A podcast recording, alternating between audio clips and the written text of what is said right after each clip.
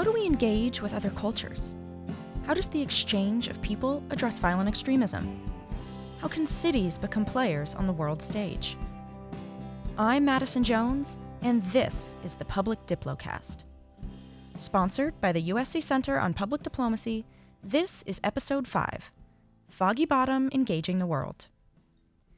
We've discussed the definition of public diplomacy, which aims to engage and influence foreign audiences to advance foreign policy goals.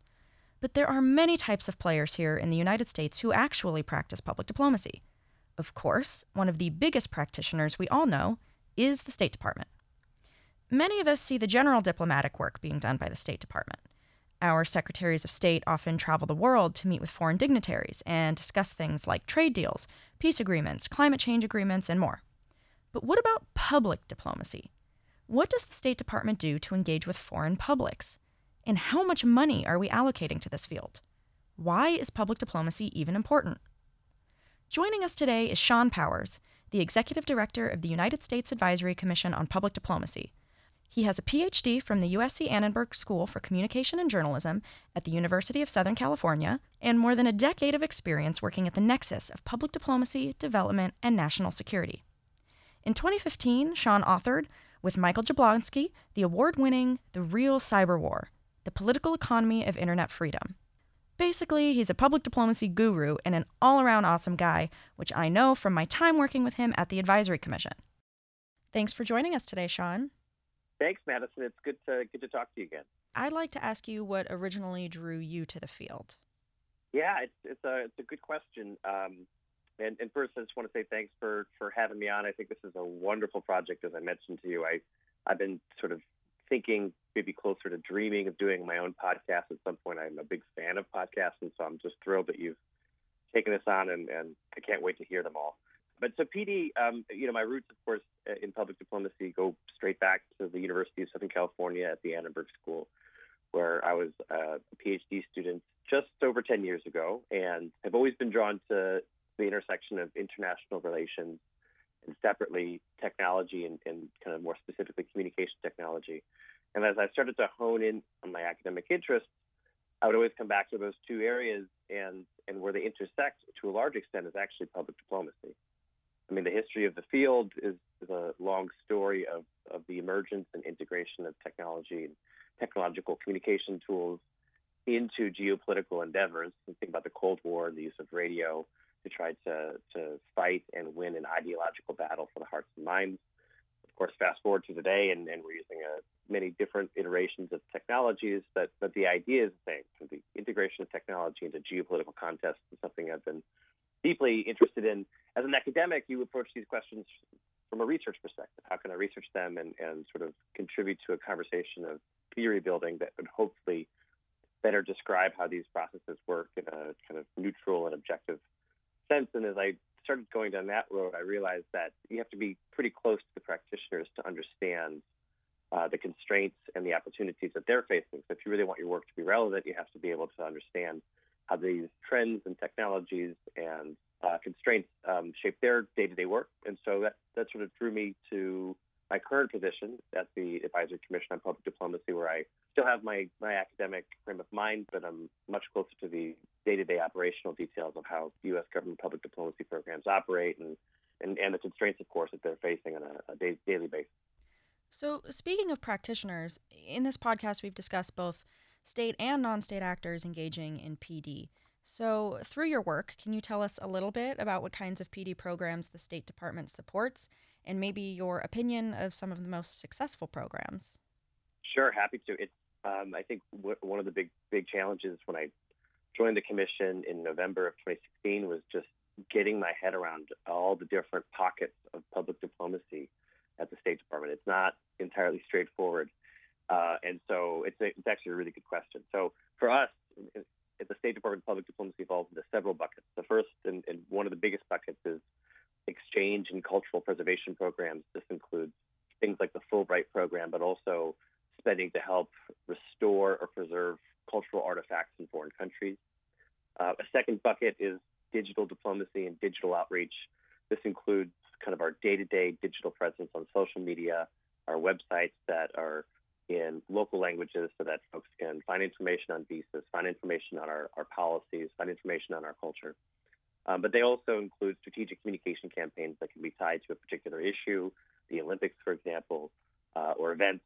Uh, the third bucket that I should mention is public affairs, which is kind of a more traditional communications operation. And this helps connect the department's leaders uh, with American and foreign media, making sure that our, our messages, our policies are actually getting communicated and reflected properly into local press around the world, also in, in inside the American press. And then the final thing I should mention is just, and this is where a lot of the public diplomacy activity takes place that we don't see, is in at the embassy level. Tens of thousands of grants are given each year by the public affairs section of each of our embassies to local organizations, local groups that partner on small projects to expose corruption or to, to sponsor a new exchange program or to fight for, for women's empowerment or for entrepreneurship skills. And, and in, in connection to those sections, we also have several hundred American spaces. These are dedicated physical hubs for connectivity, innovation, and education where American diplomats can bring together locals, local groups, local leaders, uh, local youth, and discuss any number of issues that are, are uh, relevant to them. These spaces typically have great Wi-Fi, some interesting kind of technological innovations. A lot of them have 3D printers, and we will host classes on how to do 3D printing and, and trying to really uh, build local capacity and, and, skills with audiences, and at the same time teach them a little bit about of the American entrepreneurial spirit. So that's to give you a full 360 perspective on how P public diplomacy kind of comes from the State Department. To, to answer your question in terms of successes, as if you kind of think about the scope of what I just outlined, there's a lot of successes and a lot to be proud of, and a lot of it doesn't really make the, the front page of the New York Times in large part because the successes happen abroad mostly, and, and often we don't really know about it until far after the program's been implemented. The impact of these programs, um, while to a large extent is measurable, is not measurable in the immediate sense. But I will just kind of point out a few things. You know, we last year we created over 2,000 weekly hours of original media content in over 61 languages that reached over 300 million people around the world. The Educational and Cultural Exchanges Bureau sponsored 75 different exchange programs that supported over 55,000 exchange participants, both foreign and American, uh, a number of whom are likely to go on to be local leaders either in their, their own community or at the federal or national level. We also supported over 650 American spaces. Those are those innovation hubs that I mentioned um, that really are, are a crucial space for youth in countries where the internet may not be free or it may be very costly and they can go to the American space and actually access the web for free uh, for as long as they want and not have to worry about using their, their cell phone data or, or having that connection uh, throttled by the, the local government. And in addition, you know, we just the day-to-day stuff is really important too, supporting over 260 different embassy and consulate websites, making sure they're updated and, and current. I know that's not a, a sexy public diplomacy win, but making sure that people have access to accurate information about the United States uh, and its policies is actually it's, it's part of the job that we do that's really underappreciated because if those websites went away, there'd be a lot more questions and a lot more anxiety about what, what the United States is up to. In particular, people that want to travel here, how they would go about doing that. So it's it, the successes are, are abroad, but I think it's important to point out how they, they reach into a, a number of different pockets around the world. So you just mentioned a lot of programs that we do in PD, American Spaces, grants, exchanges. We all know these cost money. Um, and as you know, there's a lot of discussion right now about the budget and reorganization of the State Department. Can you share what you think are the most compelling reasons for continued or even greater funding levels for public diplomacy? Great question, Madison. Uh, as I mentioned, I joined the Advisory Commission in November 2016 when we were all, uh, everyone in government was asked to kind of think carefully about their budget and if it was the right amount of money. And, and I approached it from an academic perspective, which is to say, what is the right amount of money that any government should be spending on public diplomacy activities? Where does that fit into the overall budget? And is that kind of a, an equivalent? If public diplomacy is a key priority in terms of our, of our foreign policy goals, is, it is that value reflected in the budget? And so I took that perspective and asked a couple of questions about how we invested in public diplomacy historically, how do we invest in public diplomacy as a piece of our national security strategy compared to other pieces of the national security strategy, and how are we investing in public diplomacy when compared to how other governments are investing in public diplomacy. And on each of those metrics, the U.S. government was underinvesting by a substantial margin. From the historical perspective, we spent fewer dollars when adjusted for inflation on public diplomacy in 2016 than we did 30 years earlier in 1986. That seems crazy to me, especially given that the number of people that we're trying to reach in 2016 and 2018 today far exceeds the number of people we are trying to engage with in 1986. And so it's not just that the budget has gone down when adjusted for inflation, but it's also that the amount of money we can commit to trying to engage with foreign citizens goes down at a greater magnitude because we're trying to reach a larger number of people in a larger number of countries around the world. When you look at the public diplomacy budget compared to the other tools in the toolkit for pursuing American national security interests, uh, public diplomacy is is literally a sliver of the budget. It's 0.17% of the federal budget and just 3.6% of our total investment in international affairs. But I think more to the point, the entire public diplomacy budget is the equivalent of a single B 2 bomber, about $2 billion. And so when you think about how much uh, we achieve with a single B 2 bomber, which may not even fly a single mission in a decade, and how much we achieve in, in the equivalent $2 billion that we invest in public diplomacy programming each year, for me, the return on investment is far greater when you look at the public diplomacy component. And of course, that can scale far up if we increase that investment in very smart ways. The third metric that I, I looked at was comparatively when looking at other governments. And I think this is one of the metrics that's most terrifying if, if you think about it from an American security perspective. China, we think, because we don't know precise numbers, but we think that China spends about $10 billion a year on public diplomacy activities. That would be five times more than we do. Russia is also investing heavily and intelligently in its public diplomacy activities.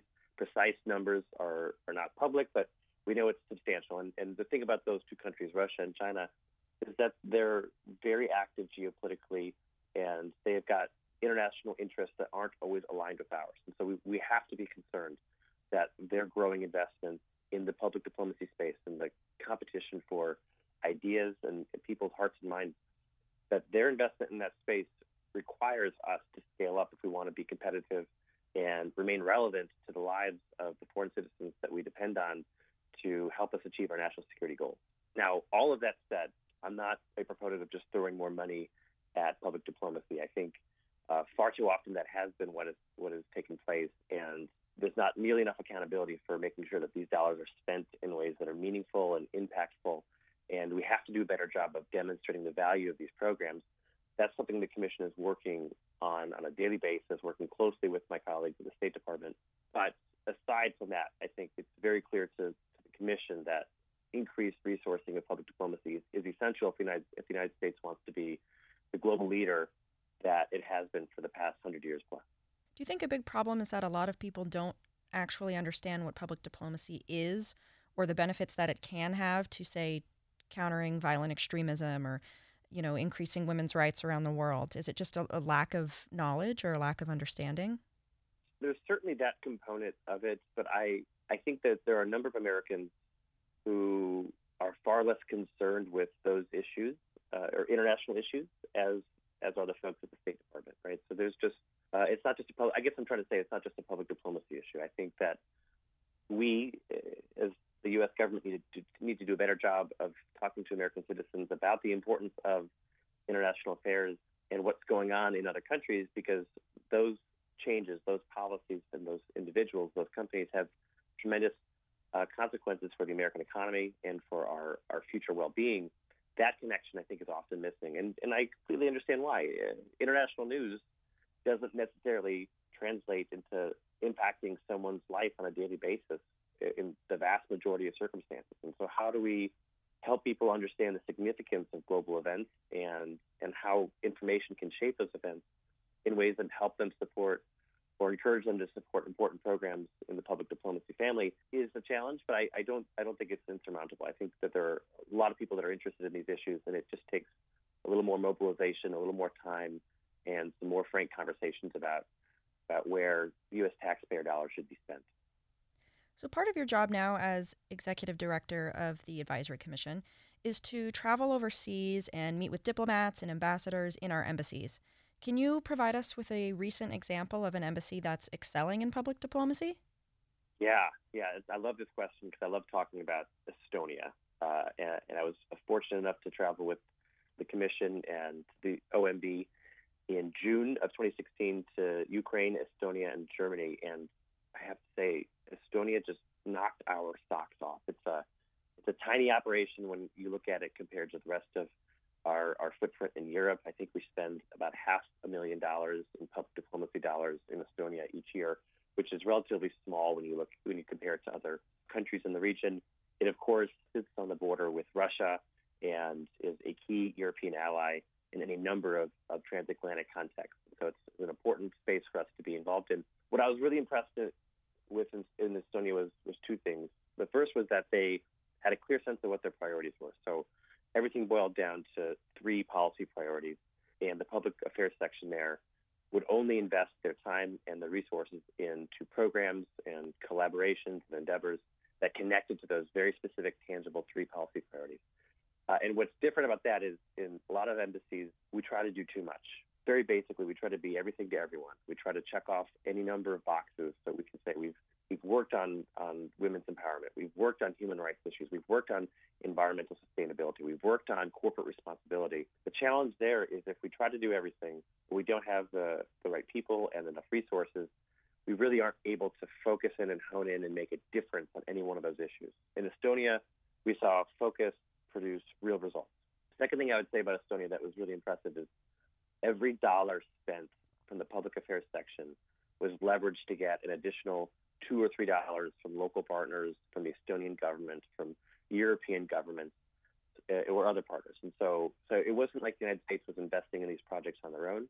The embassy there had great relationships with other folks in country and leveraged those relationships to make sure that any any program or any group that we were trying to support also got the support of other allied organizations. And, and what that does is it makes sure that these partners that we're investing investing in or these programs that we're investing in become far more sustainable because they're not just dependent on U.S. resources or U.S. government support.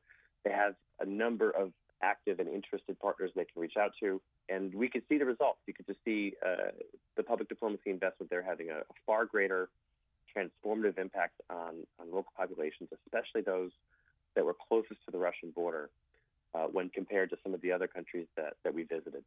So, now that we know why Estonia is doing so well, what are some areas you think the U.S. can improve in terms of our public diplomacy, whether this is the U.S. in general or other embassies around the world? Yeah, I and, and I I want to acknowledge too that public diplomacy is it's a global phenomena, and unfortunately, or fortunately, depending on how you look at it, I, am so engrossed in the American context in my current position that I, I'm going to go back to the American example and what I know. But but I don't I don't mean to, to indicate that it, it's something that only America owns. In, fact, far from it. And so this sort of just a caveat that I wanted to, to mention. But I, I think I'll mention four things on this question. The first is we're not always very good at long-term strategic planning when it comes to public diplomacy, and this is in part due to structures at the State Department and the in the U.S. government that make it hard to make plans over the course of say four to five years, which is really where I think good strategic planning has to take place. You know, you, you got to look at, at what you want to achieve in five years, and what are some benchmarks you can look at each six months and how to achieve that five-year goal. The problem with U.S. government public diplomacy programs is that we, we operate, of course, on a budget cycle that is dependent on Congress and the White House to come to some agreement on budget numbers. And as the current situation uh, indicates, that doesn't always go as smoothly as we hope. But even if it does, Madison, even if Congress and the White House are working perfectly in sync and the budgeting process happens, you're still only able to plan 12 months out, best case scenario. And like I said, every book on strategic planning says you should really be thinking more in the five year scheme of things. And so the budget cycle doesn't reflect really what we need to be able to do in terms of strategic planning over the long term. And that, that creates problems. In addition to that, there's an internal State Department problem, which is the length of a, a tour of duty is either two or three years, depending on the country that you're going to, and sometimes even shorter than that. And so that also makes it hard to think about how to solve these big problems that we're facing over the course of five years or, or even longer. People uh, think about their tenure or trajectory in a particular position because that's what they're going to be evaluated on. So oftentimes that component encourages people to think about short-term accomplishments, and that's there's nothing wrong with that per se. But if it takes away from the long-term strategic planning, then I think we we really need to look at some other options. The second piece I hinted at in my, my Estonia example, which is just getting folks to focus on what really matters and to not run around trying to uh, be everything to everyone. Focus on a handful, and I'm thinking two to three policy priorities in any given context, and keep on focusing on those issues. If it, this is a hard conversation to have within the embassy, within the State Department, we, we, we have to figure out what are the key issues that matter in a particular country or with a particular government or with a particular citizenry, and then think about how we want to convey those policy issues over and over using a variety of tools over the course of 12 or 24 months. Doing that piece is going to require a lot of cultural change at the State Department, but it's something that I'm, we're increasingly seeing as successful and increasingly seeing as something that's held up as a model for, for success. Two more things I mentioned on improving uh, public diplomacy. One is just investing in our people give them the tools and the space they need to succeed. Uh, over and over and over, I hear that we are not investing in training sufficiently, that public diplomacy practitioners are given some fairly basic training materials and instruction at the beginning of their career, and that opportunities for, for professional development over the course of their career are lacking. And even when they do come up, even when a, a course comes up, it's for a week or two at a time. And that's not, if you look at the rest of government, you typically look at people taking six months to a year for kind of mid-career professional development, training for, for new new skills acquisition. Those types of goals that we see in the military, we see in other federal government agencies, they take time. They, they require pulling someone out of their their field position and, and getting them focused on a particular, you know, training objective for a long time. And we just don't have the the apparatus to do that. And, and part of it is there's just such a demand for for the people to be in the field to do the day-to-day work, it's really hard to pull them back and, and give them the time they need to get the training they need. But I think that's a crucial crucial piece moving forward.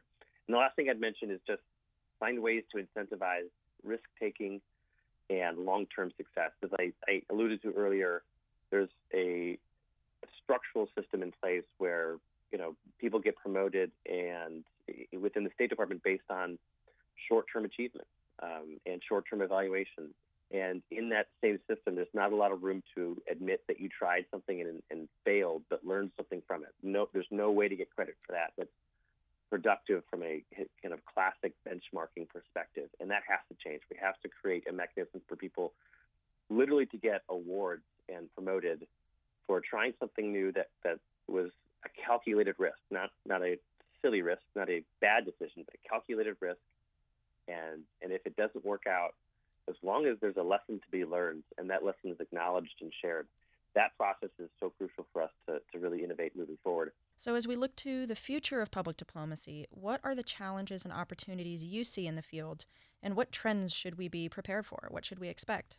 So, it's, uh, it's a great question. I think technology has to be at the top of the list, and it, it, it has to be at the top of the list now and probably will be for a while. I mean, technology is evolving so quickly the way people use technology and the way it's integrated into our lives is changing so quickly, and it's not it's not necessarily a predictable process. It's and it's not one unidirectional, right? So technology gets incorporated into certain people's lives very differently uh, than others, and and that changes quickly, especially when you start going internationally and look at different contexts. And so I think technology is sort of a wild card, but also one that requires a lot of expertise and a lot of flexibility to try to forecast trends and and to remain nimble because if you get something wrong and, and you invest in one platform and that platform ends up not being effective in the particular context you're operating in, we have to be able to pack it up and try something else pretty fast. And that is that is something that the State Department and, and almost any bureaucracy, any government bureaucracy is going to struggle with. Um, but it's something I think that the public diplomacy practitioners need to focus on and, and really maybe speaking more to your audiences, we need a lot of help with. Um, you know, folks from outside of government are, are mapping these trends a lot more closely than we are. They're a lot more capable of seeing what's going on, kind of how these technologies are being adopted by folks on the ground. And so that expertise is, is really crucial. The way I see this playing out right now is, with a focus on, on bots. And so the role of automated you know, computational propaganda, computational engagement, computational tools online that are mimicking real human beings, what we decide to do with those entities from a policy perspective, from a private sector perspective, will dramatically change how the internet evolves moving forward. And and I don't think anyone knows the right answer uh, about how you go about potentially regulating these entities if you wanted to. And I'm not suggesting that that's necessarily the solution, though there certainly are lots of people that are suggesting that. Or how do you how do you make it easier for people to identify if they're communicating with a robot versus a real human being? That's a, a, a piece of the technology puzzle that, from the perspective of public diplomacy, wasn't even on our radar, say, five years ago, but is obviously a crucial question to resolve eh, moving forward. So you mentioned bots and technology, so I just have to take this moment to promote your awesome work at the Advisory Commission and your one of your most recent reports, Can Public Diplomacy Survive the Internet? all about bots, echo chambers, and disinformation. So perhaps our listeners should be reading that for more information. I, I appreciate the, the promotion, Madison. It is, um, if I do say so myself, a terrific report, and I uh, we're very proud of it. But uh, it's it's a great it's a great uh, introduction to first of all just understanding some of the technologies that I mentioned earlier, and sort of forecasting the direction that they they could go, um, but also starting to talk about the threat that they pose for public diplomacy practitioners. Um, for example, like how do you stay credible in a world where you're competing with bots that don't really care about the issues you care about? Uh, but at the same time, some opportunities. And I, I want to mention that just because um, I don't want folks to think about bots online only as something that is a negative thing. I think that there are any number of ways that bots can be a productive force online. You know, for example, chatbots helping people answer questions about the visa application process. It's probably something that's going to be a win-win. Those bots will probably answer questions more effectively and in a more timely manner than an American foreign service officer would who's stationed in a foreign country.